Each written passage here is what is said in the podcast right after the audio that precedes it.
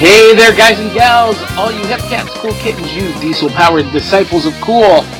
Welcome back once again to the Diesel Powered Podcast, your voice of diesel punk on the internet, iTunes, Stitcher, Google Play, and wherever quality podcasts can be heard. I am your host, the artist also known as Big Daddy Cool, John Pyka. You can call me Johnny, and I'm swinging solid tonight at the Casa de Cool in the Houdini Room here in fabulous Nash Vegas, Tennessee, and via the magic of the interwebs, joining me, as always, my partner in crime, the chairman of the board, boss Larry Emiet. Hey everybody, it is great to be back. We've got some technical problems resolved and we're back on the air and it's fantastic. The band is back together. Yes, sir. Very exciting. We've been off the air for, well, for a while. Uh, a little bit more Chased than out a all month. the gremlins. Yeah, yeah, and that voice, of course, is our dear heart, the daring darling of the skies, all the way from Memphis, Miss Daisy O'Dare. Ooh, what's buzzing, cousin? Oh, I love that so much. I love that sound. That makes me smile. And you know, you know, we, we, I guess we can tell everyone, not only have we had some technical problems, um, that we've been working on, and I, I think, I think we finally got some resolution. Um, we, we attempted to do this about three weeks ago, and maybe a little bit longer, and, and you know, come back, and uh, just didn't happen the way we hoped, and uh, so we're we're back uh, with a solution for our technical woes. We are still looking for sponsors and patrons to uh, to help us upgrade some uh, some equipment, but we've got at least a patch for the moment, and um, that's great. So we are back stronger than ever, Mister Larry Emiet. Yes, we are. Yes, we are. Okay, hey, we've got a lot to cover, so uh, I say we get to it. What do you think? Yeah, absolutely, absolutely. And um, you go ahead and uh, lead our topics tonight, Larry, and and uh, you're the one with the notes, and uh, Okay. we'll let you steer the ship a little bit. Well, um, okay. Well, let's get started with uh, dieselpunks.org. Uh, yeah, t- tell us what's happening. Uh, you know, I, sh- I I shared a solo episode a couple of weeks ago and filled everybody in on on where the uh, State of the Union was, but uh, bring us up to date. Well, uh, it's rolling right along. We've got several. We got lots of new stuff going. Lots of, um, I should say, new stuff in the way of a lot of participation. It's fantastic. People turning out. Um, we've got a new uh, music format. You know, previously those who uh, would uh, recall, if you haven't visited in a while, used to Tome Wilson uh, would uh, load some fantastic music onto the website on a regular basis. Well, turns out that ended up being financially unfeasible. Uh, so one of the things we've done is now we have streaming music on the station, and we plan to expand that coverage here uh, with some additional stations here soon. So if you haven't visited dieselpunks.org, uh, it is under new management. Uh oh, Uh oh. Larry. Oh, you just cut out there for a minute. Okay. Con- continue streaming music. Streaming music. Some new stations coming on. Uh, we've got lots of streaming music. Uh, fantastic station right now playing. It's one of the only diesel punk streaming stations on the interwebs. Uh, Radio Real, Diesel Punk, and we're planning on adding some more music here soon. So if you haven't checked out dieselpunks.org, please do. Outstanding. I love to hear it. I'm so happy that you were able to uh, step up and, and take that over. And I know, Larry, we, we talked about this a couple of weeks ago, about a month ago, but tell the listeners because I know we, we we haven't talked about this personally, but I know from experience that uh, this undertaking has probably been a lot more challenging than you initially anticipated. Well, I knew it was going to be a challenge. I mean, stepping in some big shoes. Uh, Absolutely. Uh, Tome Wilson, you know, one of the founding fathers. Uh, I don't think diesel punk. I'm not sure it would even really exist here in the West. Uh, Nick Ottens, can't take it away from him. I mean, Nick Ottens, uh, Eli. Uh, I mean, they brought it over, but uh, really the the person that gave it life was really Tome with dieselpunks.org. That's how I found about it. Out about and it. and not just on the web, No, not just on the but web.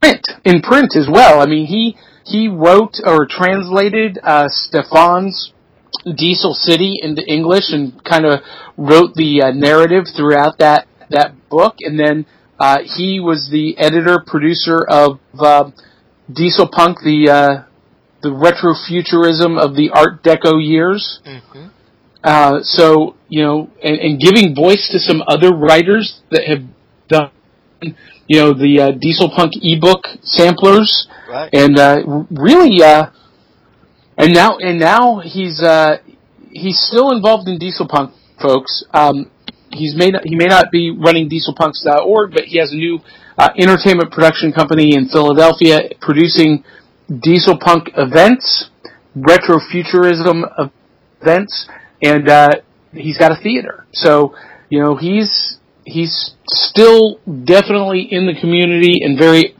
active, just taking a different role and going in different direction. Absolutely. Absolutely. So we're excited at dieselpunks.org and uh grad- you know, slowly but surely we're making a few changes. Uh not necessarily making it better, but just making a few changes. It's pretty exciting. Stop on by. Um let's move to another subject. Uh let's talk a little bit about television. Um Ooh, yes. yeah, TV. Hey Johnny, does I think does it, you wanted to talk about a TV show? Yeah, uh, there's a show coming up this fall. It's going to be debuting on uh, NBC in, in just a couple of weeks uh, as part of the fall season. It's a show called Timeless, and you know I don't know if it's going to be um, set in the Diesel era just for the, the first episode. At least that's the teaser for the first story arc. Um, some time travelers uh, go back to uh, the Diesel era, to, to particularly around the events surrounding the Hindenburg crash, and they change history, Hmm. or history has changed when they arrive, Mm. and uh, very interesting alt history take on uh, on the show, and really that's you know kind of a a hallmark of diesel punk. You know, we've we've talked about how you know our criteria, what makes something diesel punk. Um, you know, contemporary in origin, created you know since the end of the actual diesel era. Uh, it's it's got um, the decadence, the the aesthetics of the 1920s through the 40s, and you know either sci-fi, fantasy, alternate history, alternate tech, future tech, some kind of form of um, literary or genre bending, something that turns history on its ear, Right. and um, and that's what this show seems to really be doing. Um, not just uh, playing with the time travel element, but actually how time travel creates alternative history. That, that sounds like a fascinating show. It really does. Um, And you know we love time travel around here. Oh, absolutely, Yeah. absolutely. I'm, I'm a time travel freak, and um, You're a time I traveler. wait, I know, but but I became I became fascinated with it through entertainment. The movie Time After Time with um, Roddy McDowell and uh, Mary Steenburgen, and that uh, yeah, that was a great movie. what a yeah, and, that movie just fascinated me and turned me on to the whole concept of time travel, and uh, you know that that was uh, born of the uh, Victorian era, and, and of course took place in the 80s. But then, then, 1985 is for me the the demarcation point for the, the, the time travel standard, and that's Back to the Future. Oh, And okay. you know that co- they travel back to 1955, which for me is is I consider part of the Diesel Punk timeline. I know not everyone agrees with that, but you know, um, you know, I extend my timeline into 1957. So Back to the Future was for me, it, it to me, it's a classic Diesel Punk time travel adventure, and I can't wait to see more of it on TV. It's going to be unbelievable. The only thing that would make the the fall TV series better is if we had a return of Agent Carter. Oh, don't break my heart. I know. Yeah, uh, it, it. You know, here's here's the funny thing. Okay, and let me just put this out there, guys. There is hope. There is still hope. Um, Oh yeah? uh, fans have been, res- I mean, they have been petitioning ABC, Disney, Marvel Studios in a, in a big, big way um, to to bring the series back for one last hurrah. And Hayley Atwell at San Diego Comic Con said she will do whatever it takes to make a third season happen. Oh Wow. boy. So, so the prospects are not dead. Um, we, you know, if you want to see at least one more go round with Agent Carter, you got to make your voice known. There are a couple of petitions out there to get uh, Marvel's attention. Uh, unfortunately, Netflix, you know, turned down the opportunity to uh, produce it as a uh, an original Netflix series. They've Really? they've just yeah, they've just got much on their plate. I, I think it would be a perfect fit though for Netflix, we, uh, but Have we put any of those petitions up on our little page there? yeah, we have a, you know, yeah, we probably need to refresh them and you know send them back to the Yeah. top again. Yeah, and I, can see Amazon picking it up. They do a lot of independent stuff, or maybe ABC as a, again as a, uh mini series, just to wrap up that cliffhanger ending to it. Yeah, well, and and you know, there's a lot of great ideas that you know, not just that cliffhanger in with Agent Thompson, but uh, you know, a couple of months ago, Marvel released um, the the Puzzle Quest game for iOS devices, and as part of that release for the 75th anniversary of Captain America, they you know did this. Um, kind of uh, what do you call it reimagining of Captain America, different people as Captain America, and one of those characters was Peggy Carter taking on the mantle of Captain America after Steve Rogers dies in action. Oh yeah. hmm I think it would be an excellent idea with the time period that the show takes place. Fast forward a couple of years to the beginning of the Korean War.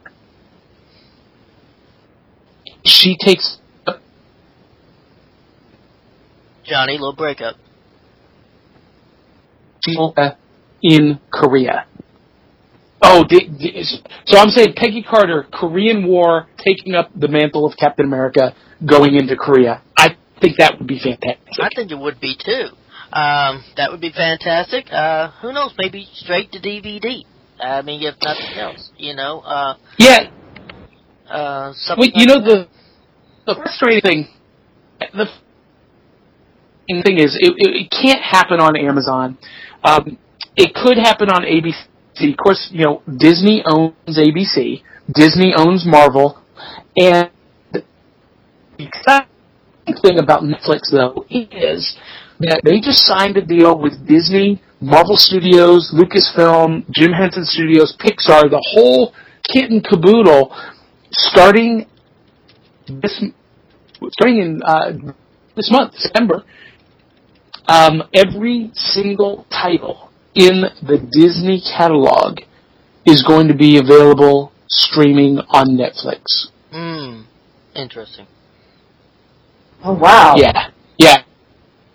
Okay. It's it's pretty exciting. So, you know, maybe we don't get Agent Carter, but you know, we we get everything else. Yeah, yeah. Okay. Well, But uh, yeah, speaking. go to those posi- hmm I'm sorry. go to those petitions, sign the petition. We'll post it up uh, towards the top of the Facebook page again. Right. Sounds good.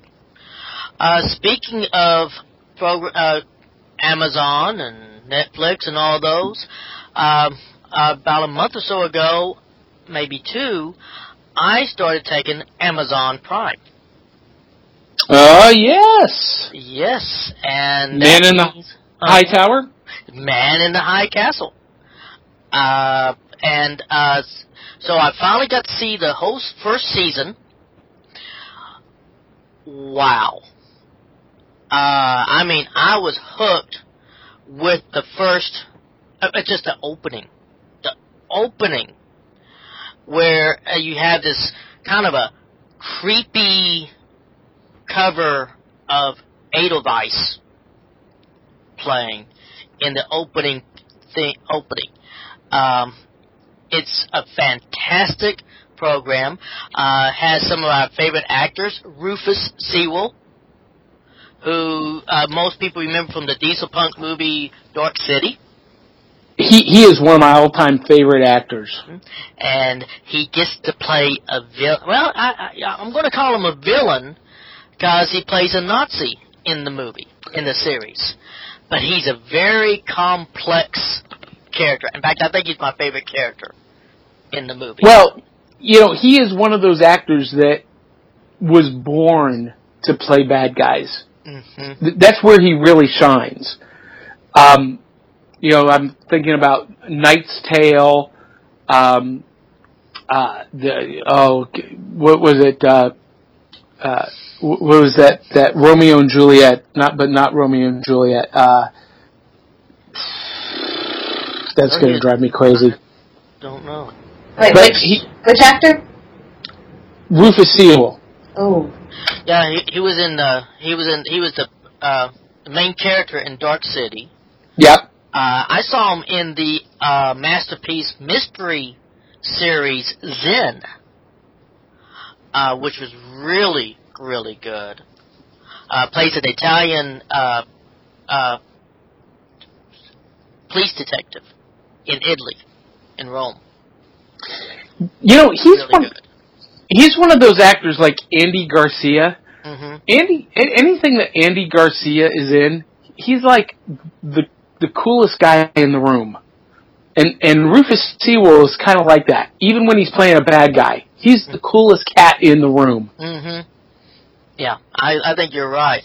And uh, he's fantastic. It's a well written character. It's it's a well rounded character. It's purely for the series because there were no uh, the focus in the novel. Those that read the novel, it's almost exclusively in of uh, people living in the western United States, California primarily. So it primarily focuses on Japanese characters and Japanese Empire. It only talks a little bit secondhand about the Germans. You see the Germans a few times as they visit the Japanese consulate, uh, embassy, and all. Um, but you don't really see major characters. This character uh, goes by John Smith. Is a uh, big shot in the um, Americanized SS is really, really, he's fantastic. Um, Kerry Yuohuki Tagawa, I think I said that right. I'm so sorry. I know I butchered names, and I probably butchered his. Is fantastic in the series. Alexa Davalos is fantastic in the series. Uh, just it just goes on and on. Um, I really, really recommend that. Uh, one, I, I've gotten to like Amazon Prime because of all the other benefits that come along with it. Um, you know, sometimes I get same day shipping free. It's nice. Um, but That that's just remarkable to me that that, that you can get same day shipping. yeah, maybe it's because of where I'm at. They have a major distributor location warehouse, maybe here in the Dallas area. Maybe that's why. Uh, Well, and they they do here in in the Middle Tennessee area, but you know, think about that for a minute, Larry. yeah, it's, That- it's I, don't know if that's you know one of the ninth wonders of the world or a sign of the apocalypse. so I've gotten well. I really like Amazon Prime, um, and this is this is one good reason. There's a lot of other stuff on Amazon Prime that's really nice. Um, now, one thing I was a little disappointed. Not everything is free in the that's in streaming when you take the subscription. It's not like Netflix, where everything in their library you can watch. Uh, a lot of stuff is free, but there's other stuff you still have to rent, and I was a little disappointed for that. Um, getting back to Man in the High Castle, uh, season two, uh, I have it here that is begin. It will begin December sixteenth. Season two of Man in the High Castle. Well, he, here's my main question for you: Is Man in the High Castle going to be released on DVD or Blu-ray? I doubt it. Uh, because, well, they're the really kind of the main, main distributor of video anyway, so they'll say, take them. Um, Well, and, and here's the reason I ask: because you know, Agent Carter is available on DVD and Blu-ray, both seasons. Um, it's a, it's an Amazon exclusive though. You can only get it on Amazon. mhm. Um, eleven twenty three or eleven twenty two sixty three is was just released on Blu-ray and DVD this week, Really? um, and that was a Hulu exclusive. I see. Yeah. I don't know. I So, mean, I- I don't really hope they do, because- have they ever released anything that was an exclusive Amazon uh, Prime production? Have they ever released any of it to, to DVD? Well, Men in the High Castle is the first okay. homegrown, you know, exclusively produced program. Oh, So the answer is no.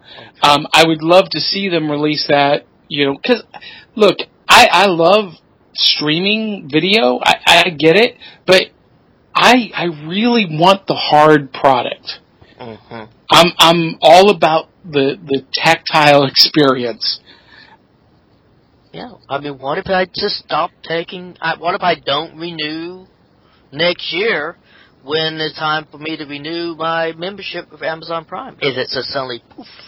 It's gone. Yeah, yeah, it is.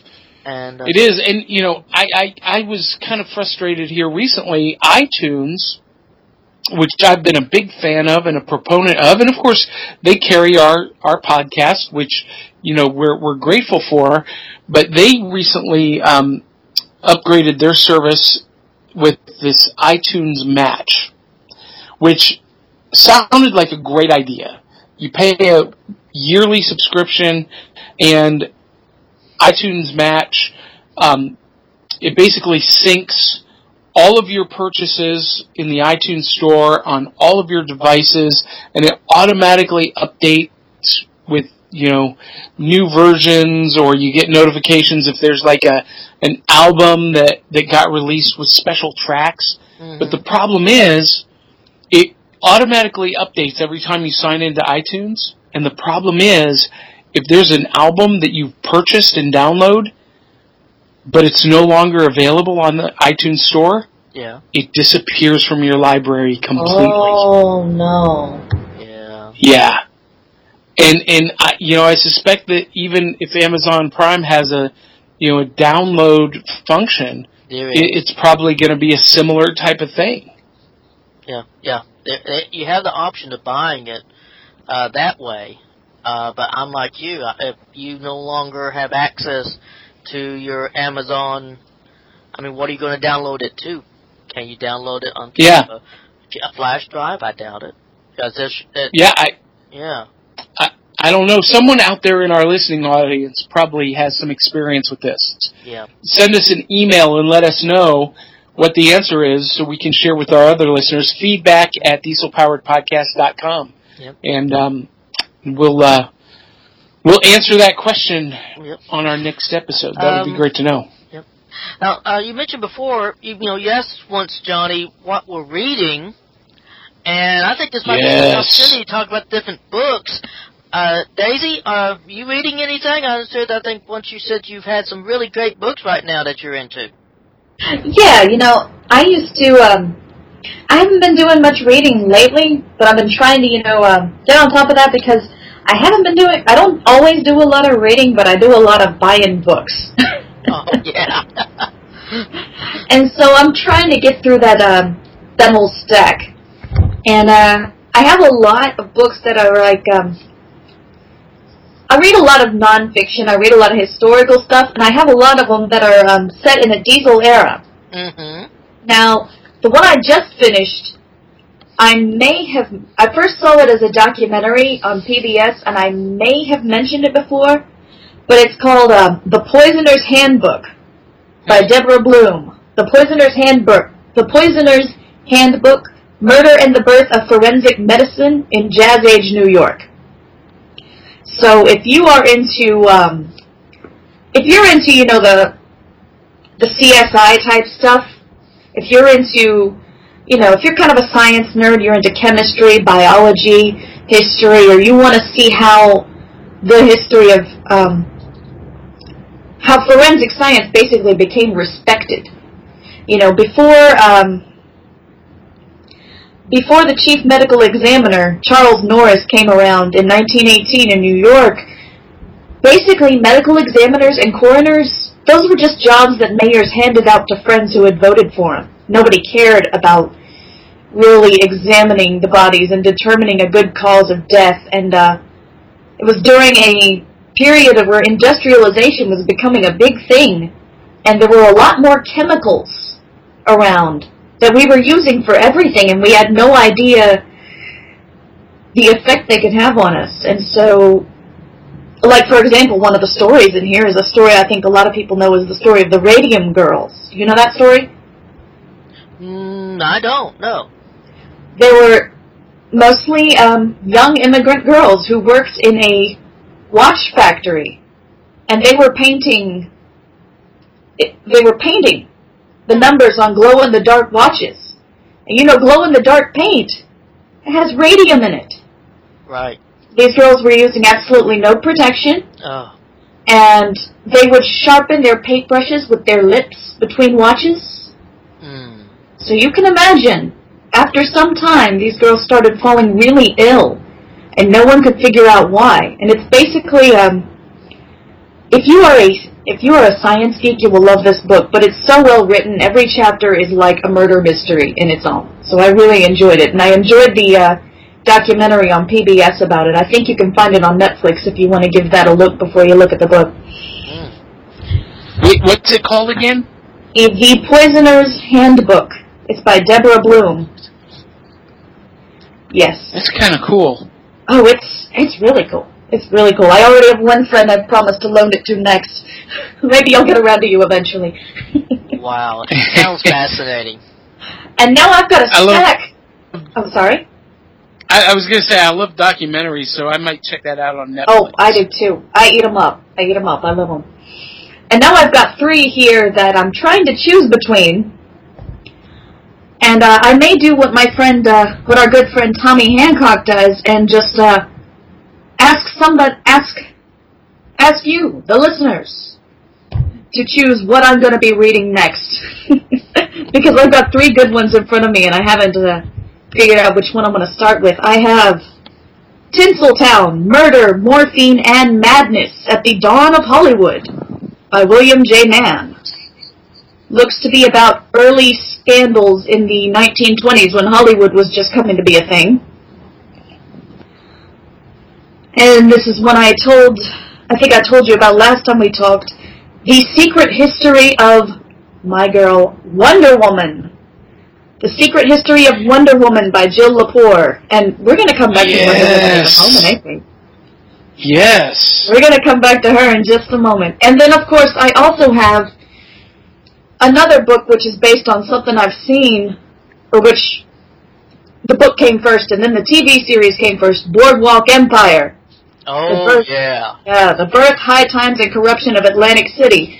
I've seen some of the show. I haven't seen it all, but um, I was the book was uh, book was on sale and it was, the price was right, and I felt like buying it. So now I have a book to read. Yeah, I picked up that book too at uh, Barnes and Noble. oh yeah, have you they read had it? It. I haven't almost read it. I bought it at Barnes and Noble last time I was there. Yeah, I, I- I think it was like six bucks. Yeah. Yeah, Uh, yeah, Parent section. yeah. That's where I so found mine too. Yeah, I picked it up. So, hey, speaking of Boardwalk Empire, Yeah. um, just as an aside, I finally bought season five on DVD. I haven't seen Mhm. season five yet. Oh, And you guys know I I was addicted to Boardwalk Empire. I, I haven't seen it yet either. I haven't watched it all yet. Oh, Oh, oh my gosh, uh, amazing! But I finally got it at Target. They've got the entire season five on DVD for seventeen ninety nine. Woo. That's another advantage of uh, Hulu. I mean, not Hulu, but uh, Amazon's. I can watch it.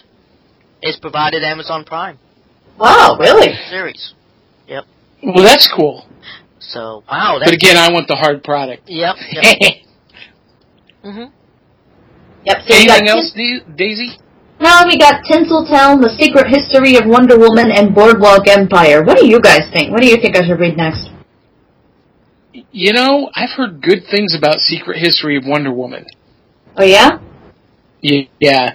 Um, there's there's a lot of really really cool stuff in there, especially um, not just her origin, but you know the impact, the cultural significance, and the really the backlash of you know society against Hmm. a really strong woman in in you know the World War II era. Um, you know, she wasn't always a beloved character, Oh, I'm and sure. uh, and you know the misogynists came out in force. Not much changes, does it? Me, I No, hmm Frankly, I would watch. Um, not watch. I would read uh, the Boardwalk Empire if it was myself. That sounds like the one I would pick up. I almost Okay. got it at the bookstore. All right, so that's one for Wonder Woman, one for Boardwalk Empire. Well, we shall see. yeah, I What I read next. is a question on Facebook. All right, I will. That's a great idea. Yeah. Hey, speaking of great books, I uh today from half.com I got the Mammoth Book of Diesel Punk. Finally, I've been wanting to get this and um Oh the price was right. I got it for 75 cents. Oh, good grief! Really? Goodness Yeah. gravy. Yeah, yeah. Um, I love half.com because I love books and, you know, basically it's a used book website. Sometimes you get things that are, you know, in perfect condition. Sometimes they're a little beat up. This one has obviously been read, um, paperback, but, you know, I've wanted it for a while and, uh, I saw it for 75 cents. You know, what the heck? And, uh, it came today and uh, I'm really super excited. It's 21 different stories, uh, 21 journeys into the new world of not diesel punk. It says into the world of steampunk. Oh, Uh, oh Lord! you know, what? you know, people talk about cultural appropriation. I think we need to talk about punk appropriation for a minute. you know, that nothing makes me battier than that, and and we see it more and more. Um, anything that's you know retro punk is automatically shuttled into steampunk, and you know Dragon Con is going on this weekend, and they have this entire alt history track. I mean, really huge, huge alt history track, and 98% of it is just steampunk. They've got two diesel punk focused panels. That's it. Wow. And, and you know, I'm like, guys, let, let's uh, let's not just throw everything that's retro lifestyle and retro punk into steampunk. Let's uh, let's show some respect. Anyway, that's my soapbox.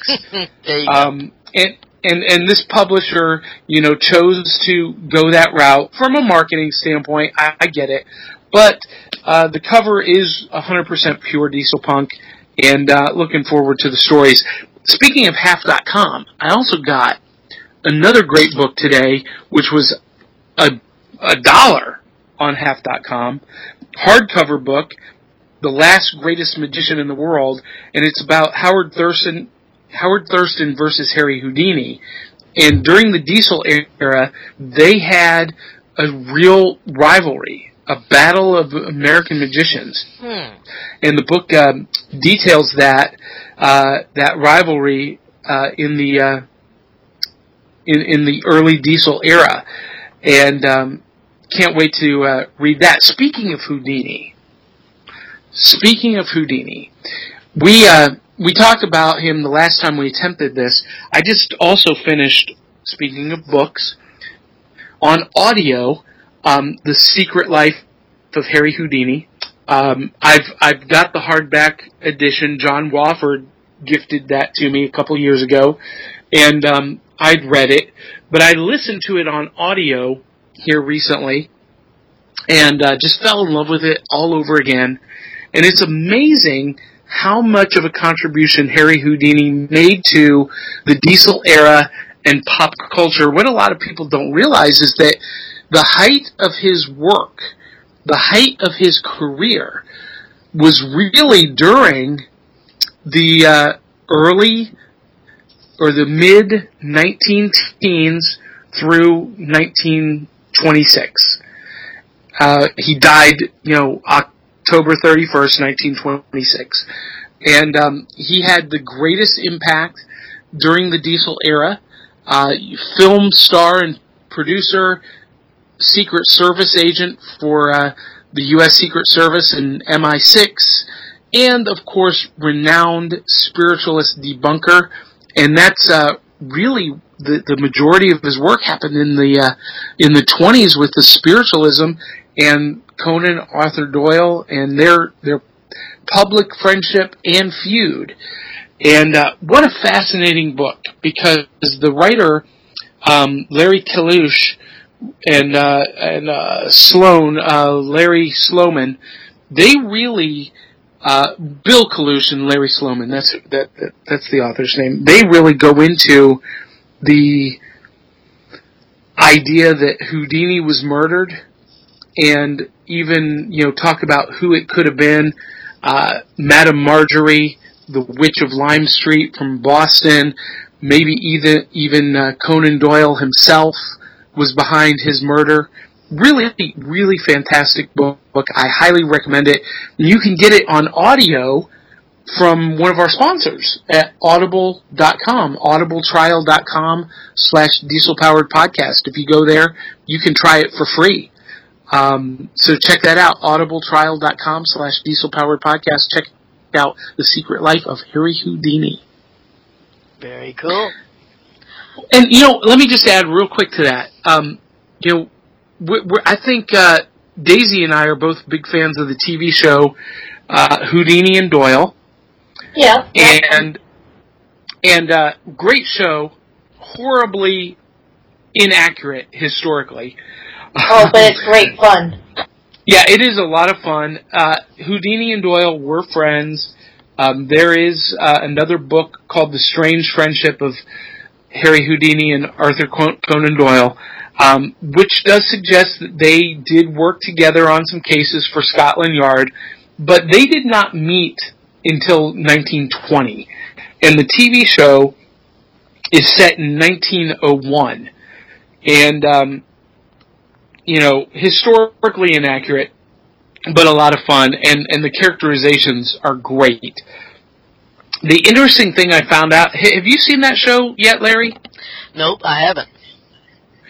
Only one season. Um, they have not renewed it for a second season because the actors basically held out for more money, and they said, "All right, well, too bad," and and they pretty bad. much just yeah pulled the plug. But we got a really good first season, one season, which was a lot of fun. Um, one thing that I didn't realize, I thought it was you know just kind of part of the uh, fiction was there's a there's a character and Daisy you'll have to help me remember her name the constable do you remember her name? Oh, Is it Constable Stratton. Madeline? Yeah, Constable Stratton. Um, in the show, she is the first female constable on Scotland Yard. And I thought, you know, it was just kind of a gimmick for the show. But I've also been watching on Netflix Peaky Blinders. And turns out that Scotland Yard employed female constables uh, pretty regularly. Um, it wasn't a rare thing, as much as a rare thing as I thought it was. Um, there's uh, several female constables on that show. Um, have you seen that? E- either of you seen Peaky Blinders, No, but I've heard a lot about it. Larry? No, I haven't seen it. Set in 1919, right at the uh, end of World War One, and it's about these brothers uh, in England who come back from the war, and they form a, basically a street gang that uh, their mother uh, kind of is the head of.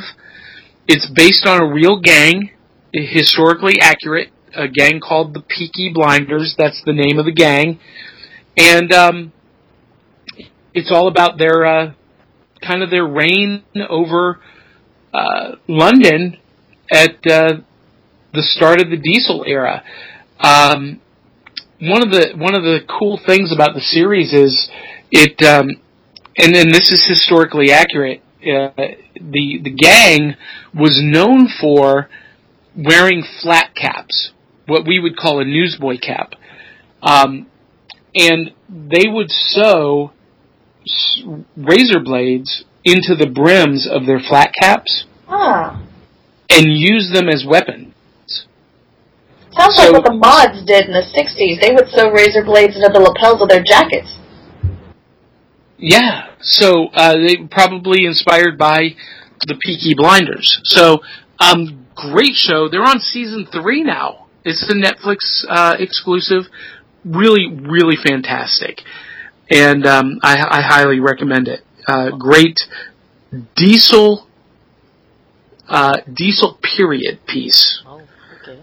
I wouldn't call it diesel punk, but diesel period. Right.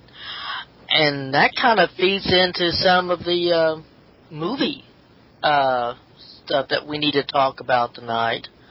Yeah. Um, I guess, well, let's start with um, probably the, the saddest news, which is the passing of Gene Wilder.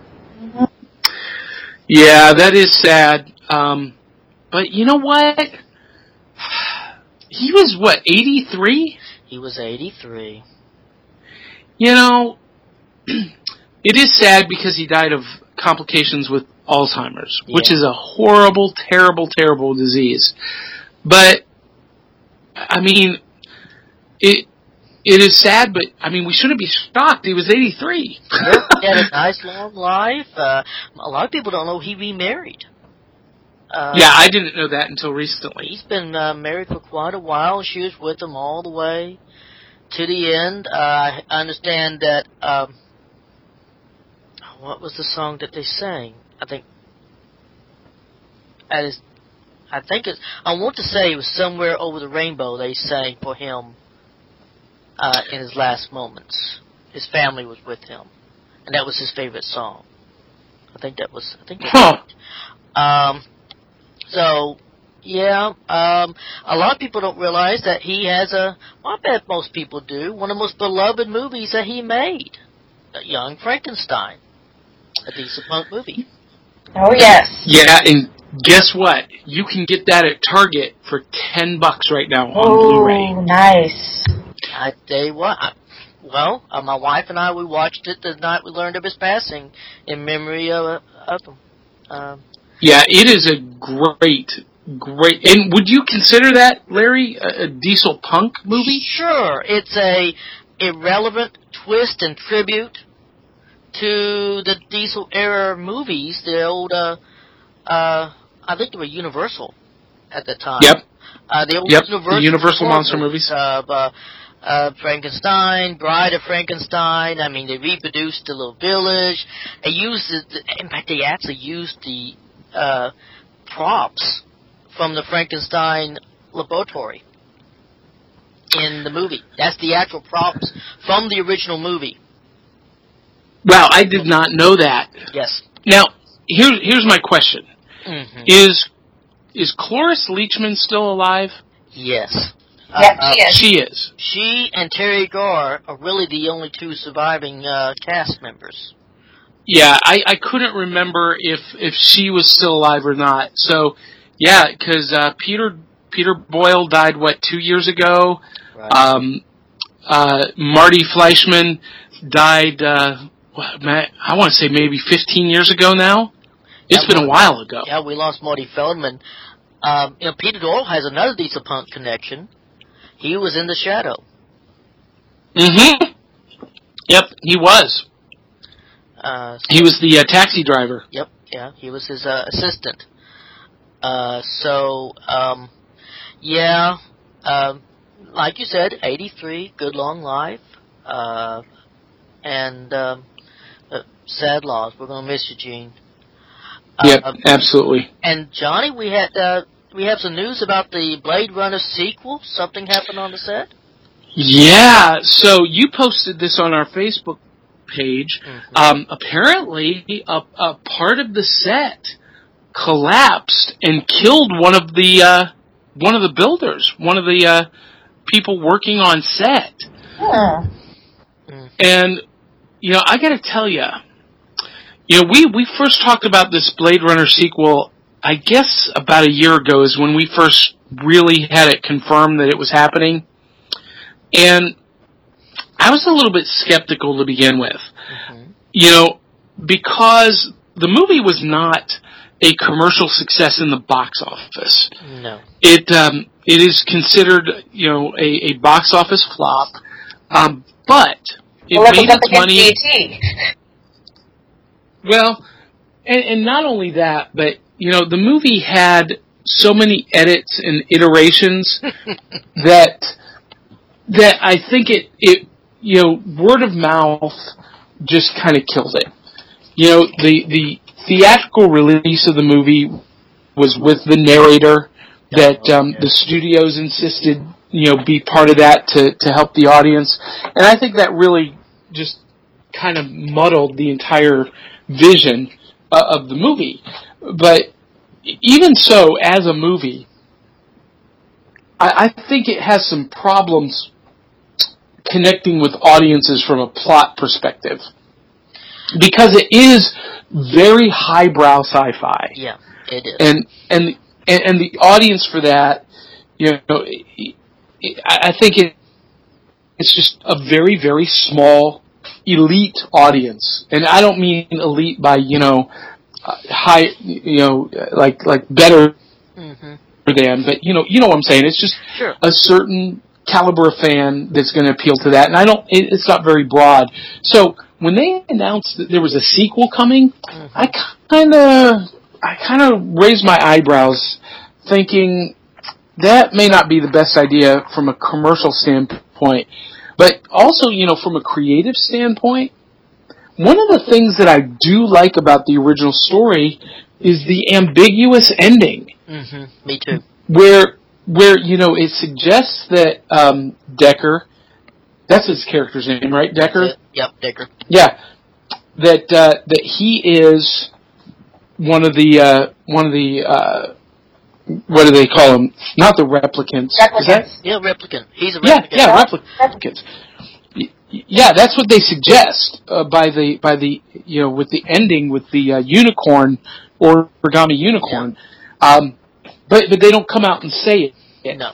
Um, it's just you're left having to make up your own mind, which that. which I love. Sure. And you have the dr- dream sequence of the unicorn, and that really ties in. If you watch the director's cut, you, there's a dream sequence of a unicorn that he has, and then, like you just pointed out, Right. Hold on just a minute. origami unicorn Had a tickle. Had to left. cough there. Yeah. So you're Um, absolutely right. Uh, and I think it is it's complex. Um, uh, I don't even know who's acting you know- in this uh, in the sequel. Do you know anything about the actors? Oh yes, I do. Um, The names? Yeah. Um, I, you know what? I would have to go back and look. There, there are some names, um, and I can't think of them offhand.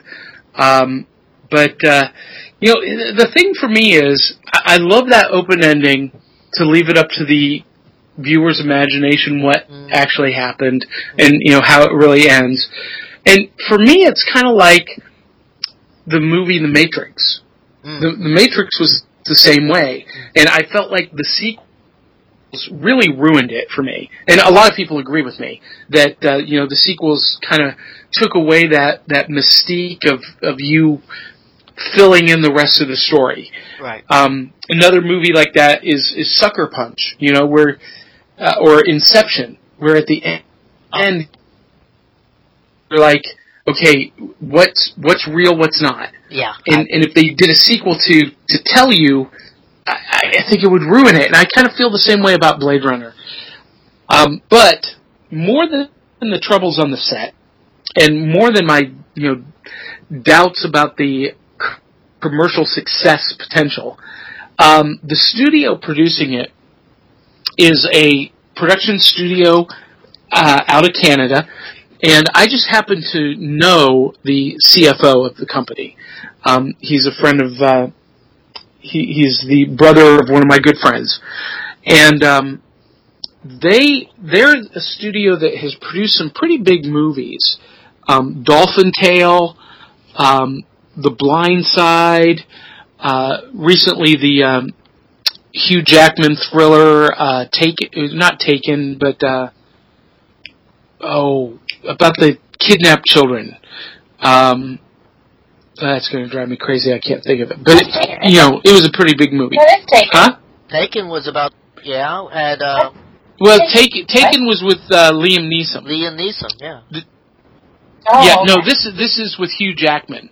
Oh. And, um, and, uh, anyway, it'll come to me. Um, anyway, it was a, it was a big you know suspense thriller, but the the thing is, what they what what I've been told from the CFO is that the studio has basically invested every penny into this Blade Runner sequel, mm. and the future of their studio and production company rests on this movie being a success. Uh-oh. And I think they're, here I don't think they're gonna survive this movie and, That's scary. you know, and, and I'm not saying that it won't be a good movie. I'm just saying that I don't think the fan base for a Blade Runner sequel is big enough to support it, and I definitely don't think that the mass market is is going to be responsive enough I could be completely wrong, but I'm usually not about these kind of things. And um, unfortunately, you know, beyond the the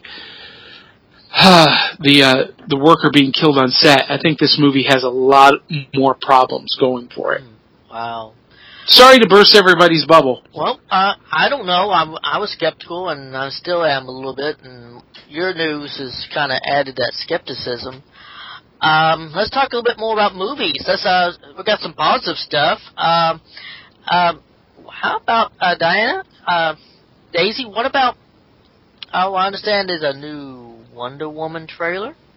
Oh, I've been ready for that since yesterday. I've been ready for a Wonder Woman movie for so long, and this looks like it's going to be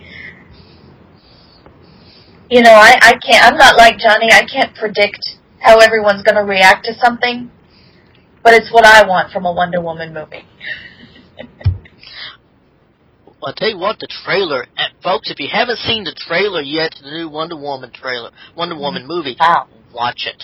It, I, you know, I'm not a big DC comic book fan, and most people know that back when I was reading comics, it was mostly, uh, and when I do still occasionally, it's a uh, Marvel, or maybe, you know, something uh, like Dark Horse, something like that. But this, wow. Uh, they really go back to her diesel punk roots, uh, or proto diesel punk roots. It really looks good. Well, and I, I will say that I think this is destined to become a new diesel punk classic. Um, it it is set in World War Two or uh, World War One. Now the the original origin for Wonder Woman is World War Two. Um, but the the producers, DC Comics, Warner Brothers, uh, the writers and directors chose World War One instead. 1918, I think, is the exact year it's set, um, so that they could avoid similarities with Captain America: First Avenger. That makes sense. Um, yeah, so so it's set in World War One, and introduces uh, uh, Wonder Woman to the world. And yeah, all we've seen so far is the trailer, um, and and it does look spectacular. And and now I'm saying that as someone who was very dubious of Gal Gadot playing Wonder Woman to begin with. Um, you know, they cast when they announced her casting for Batman versus Superman. I kind of question it from a physicality standpoint. I, you know, I didn't really know much about her as an actor. I know she was in the Fast and Furious movies, but um, I'm not, you know, a, a real car racing fan, so I've never seen those movies. But when when I looked at her, she uh, she was very thin, and I just didn't feel like she had the physicality to be Wonder Woman. Now, she did undergo an extensive workout regimen to uh, add mass and muscle for Batman versus Superman, and I was I was completely surprised. She did a fantastic job. Mm-hmm. Turns out she was perfect, and I'm really really excited about this movie. I, um, I am too. I, well, you know, getting back to Batman v Superman, uh, the way she, uh, the way they reimagined her superpowers and her uh, technology, the lasso, the, I mean, everything like that was like, oh yeah. I mean, she became a powerful, formidable warrior in that movie. Well, and and she always has been in the comics, and and you know that's that's the one thing that is kind of unfortunate about her as a character is that you know she's always had that strength and she's always had those powers, but most people, you know, when they think of Wonder Woman, they think of the '70s TV show with Lynda Carter, yeah, which which for its day was was great. I have you know my fondest memories are of that series. I learned how to kiss on a poster of Lynda Carter as Wonder Woman hanging in my bedroom.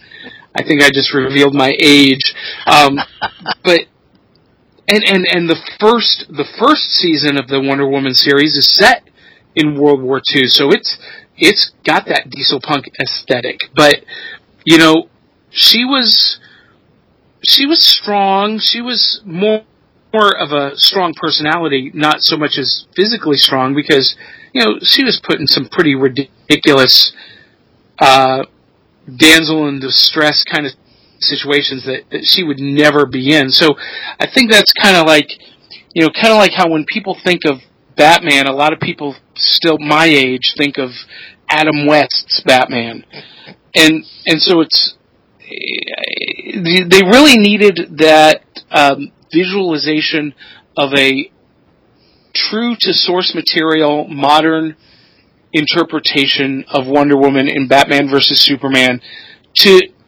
ignite the fan base and to really get people excited. Because understand, this is going to be the first ever superhero comic book movie with a female lead. You're right.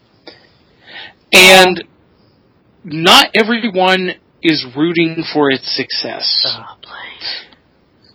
So, I, let's backtrack. Almost two years ago, Larry, on this very program, I went on a little mini rant about people crying racism. Mm. And you, you'll remember my exact words were, you know, I feel like people, you know, people claim racism the way that fundamentalist Christians claimed demon possession in the 80s. You know, they, they see racists behind every corner, just like fundamentalist Christians saw demons behind every bush. And you know, I, I said publicly that I didn't think racism in America really existed anymore. And I, I really believed that until I became active in the geek culture community forums online, specifically on Facebook. And let me just say that my eyes have been opened. Racism, sexism, and homophobia are alive and well in the geek culture community. And you know, I got to be honest with you, Larry. I, the reason I felt like it really didn't exist anymore is because nobody in my personal circle is racist or sexist. Uh, You know, I don't. I, you know, I don't know anyone who who thinks in those ways. So, you know, in my sphere of influence, racism and sexism don't exist anymore. But my eyes were opened. Holy cow! Mhm. Um, and not just to racism. So, first of all, I apologize to anyone that uh, you know I felt that way. You know, I apologize for my ignorance.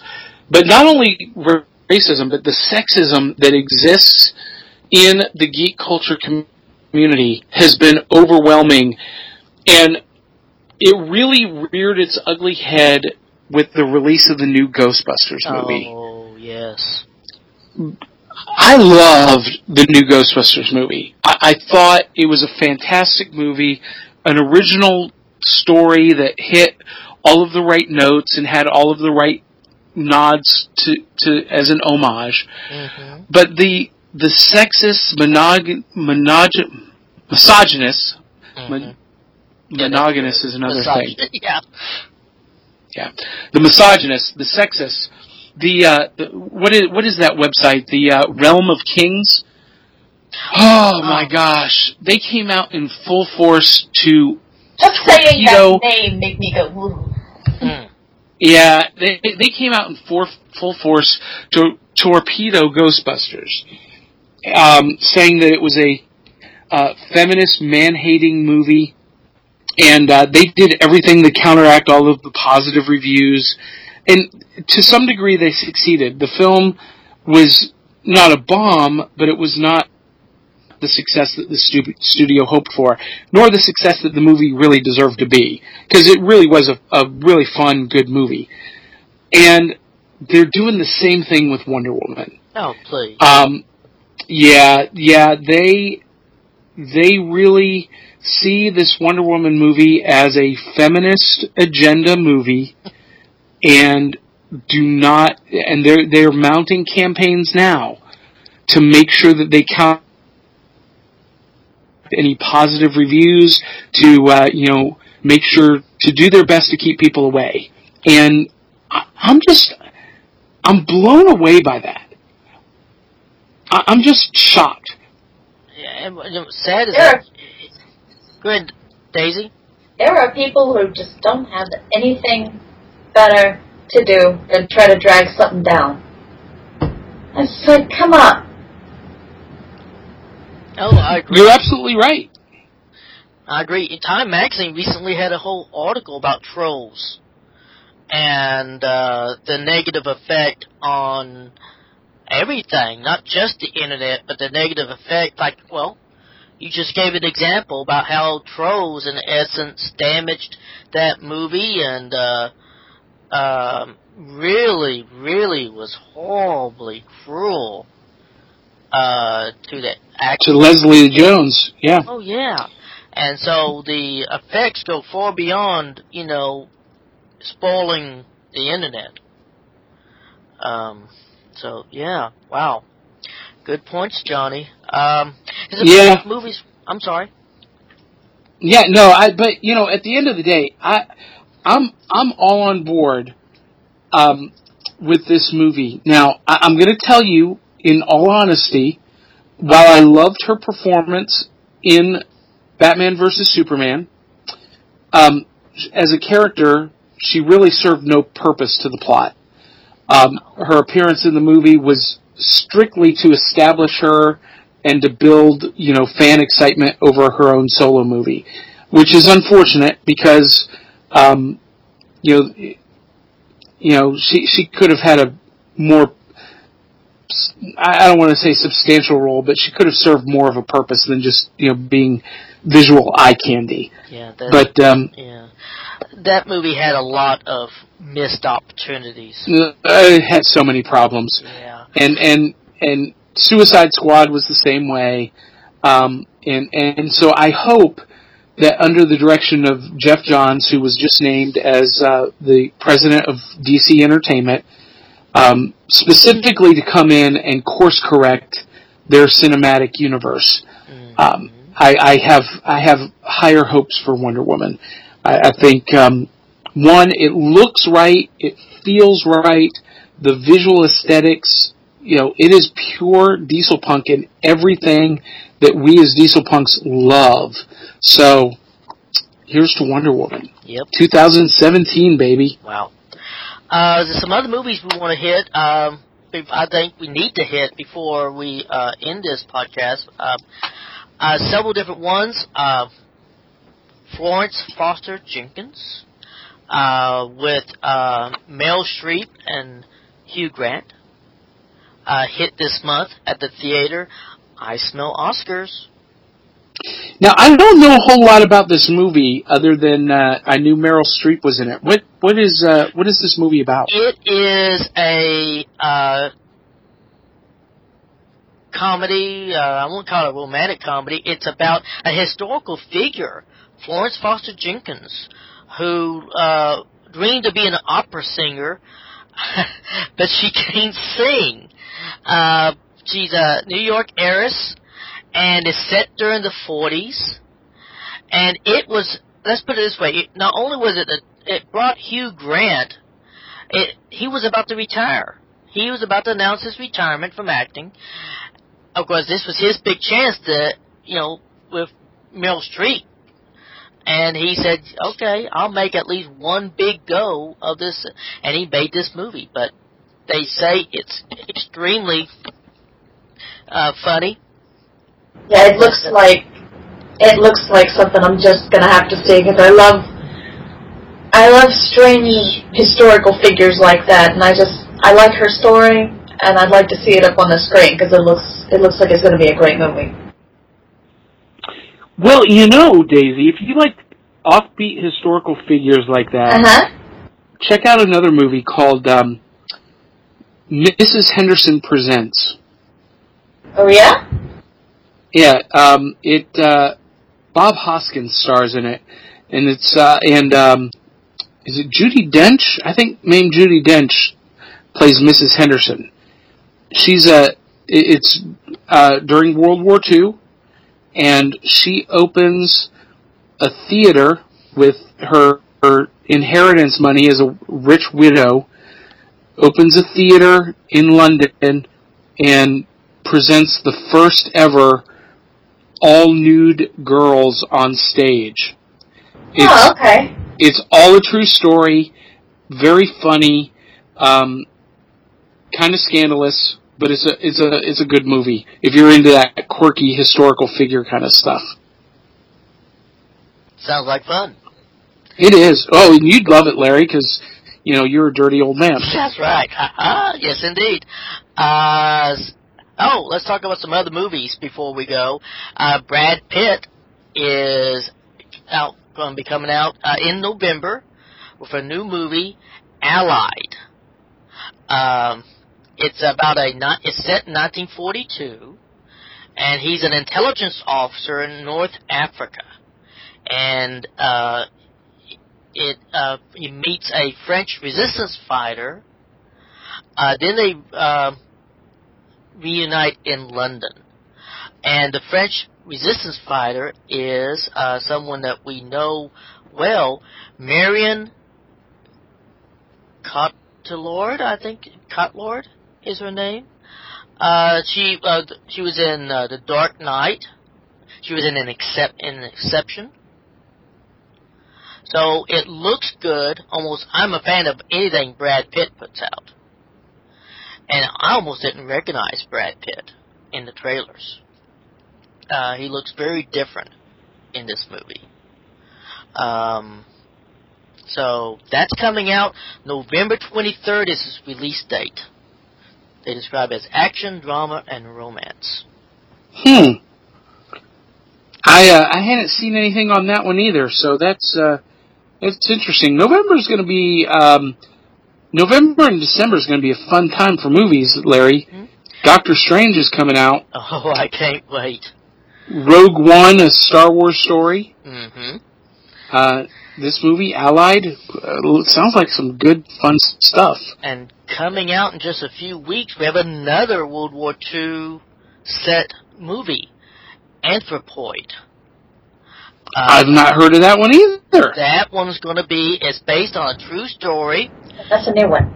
about a uh, an attempt to uh, assassinate SS General Reinhard Heydrich, the uh, main architect of the final solution. Um, the, one of the uh, the lead actor we would all recognize, Cillian Murphy. And if I remember Cillian Murphy from his fantastic role as Scarecrow in The Dark Knight. Yeah. Well, Cel- Cillian Murphy plays the lead character in Peaky Blinders. Mm. Oh, really? Yes. So, and of course, he was Inception as the uh, wealthy heir that Yep. they went into the brain, went to mind of. Yeah. Uh, so uh, that promises to be an exciting movie, and that comes out in just a few weeks. Uh, Outstanding. UK release will be September 9th. I don't know when it's going to be released. Usually, just a short time later, later it should be here in the US. So, Larry, one one thing I want to bring up a movie that's coming out uh, in 2017, and I posted the trailer on our Facebook page. Coming out of Russia is a movie called Iron Danger, and Ooh, I like that already. it basically Daisy. It looks like a diesel punk Voltron. Oh, man. Yeah, it's it's it's a Russian diesel punk movie. Um, it, they're not lions; they're bears, um, and it looks like um, at least one of the characters has the uh, hammer or the, the the axe of the Russian thunder god Perun, who was the Russian equivalent of Thor. Oh, And- cool. Iron Danger. All that's available right now is the trailer, but it's coming out in 2017. Um, looks very. I, I, I can't wait to see it. Fantastic. That sounds like fun. Well, folks, wow. What an episode. Yeah, a lot, a lot of shaking going on. Anything else? Anything that we've overlooked, folks? Oh, goodness, I haven't been on. Sorry. Do you have more? You, uh, but what? No, no, no. I just realized my mic wasn't off, so you probably heard all that ticking and typing. Sorry about that. Oh, I thought that was Larry. No, that wasn't me. Um, yeah, hey, I got one last thing. Um, on comic book shelves this week, DC Comics Bombshells Annual Number One. Uh, the DC Bombshells, it's a series that reimagines, you know, the classic DC superheroines, Wonder Love it. Woman, Supergirl, as, you know, uh, Black Canary, as uh, pin-up style characters. Um, and and the series has them being recruited during World War II by Amanda Waller to be a an exclusive elite strike force. Well, well this this annual is a Batgirl solo story that is everything we love about Diesel Punk. Um, biplanes in World War One, uh, vampires, uh, female sky captains. It's it's unbelievably cool. It's on shelves right now. Uh, DC Bombshells annual number one. Highly recommend it. Wow, okay. Sounds very cool. And that's all I got, brother. Alright. Wow. Okay, Daisy, you got anything else uh, to add before we wrap this up? Oh, let's see. Let's see. Oh, well, it's been about a year since our, uh, since that uh, first uh, solo effort I went under where I interviewed David Bennett from Steam Powered Giraffe just before they were going to put out a new album. and they've got a new album coming out this week, so that kind of had a nice full circle feel to it. All right. Uh, the album's called Quintessential, and it sounds like they might be. You know, their last album was kind of a sci-fi rock opera kind of thing, but it sounds like they might be going a little bit back towards some of the folkier stuff that they were doing. So uh, I'm definitely, I have I have it pre-ordered. I'm ready. All right. Well, back, call him up, get him back on the show. There you go. Free publicity. Absolutely. Fantastic. Very cool. Well, folks, I think uh, I think it's about time to call it a night. Absolutely. Sign us off, my brother. Okay. Well, uh, everyone, again, it's great to be back. And uh, during these hot summer uh, months, I know we only got a little time left this summer, but it's going to be hot still. And uh, there's people suffering in Louisiana um, comes to mind. So, you know, check on your neighbor. Bring the dogs in from the heat. Uh, take care of each other, because that's what life is all about. Absolutely. Daisy O'Dare, Well, I just want to say it has been great to be back with you two fellas and back on the air with all you sheiks and shebas listening in. And I hope we get to do this more often. that is the plan. Yes, and indeed. you, our listeners, can help us out with that mission. Uh, if you uh, like the show, tell two or three hundred of your closest friends and family. Give us a good review on iTunes and Stitcher. Give us a five star review. That helps expose the show to more people as we increase in our rankings. And uh, feel free to drop us a line either on Facebook uh, at uh, facebook.com slash dieselpowered podcast or on Twitter at diesel podcast or via email feedback at dieselpoweredpodcast.com. Let us know what you think of the show. Um, let us know uh, what you're into, uh, what you're reading, what you're listening to, what you're looking forward to, and uh, share any uh, details that you think we might have missed because we can't be everywhere and know everything. And um, I'll just say as a final parting, as always, swing hard, swing often. We'll catch you on the flip side.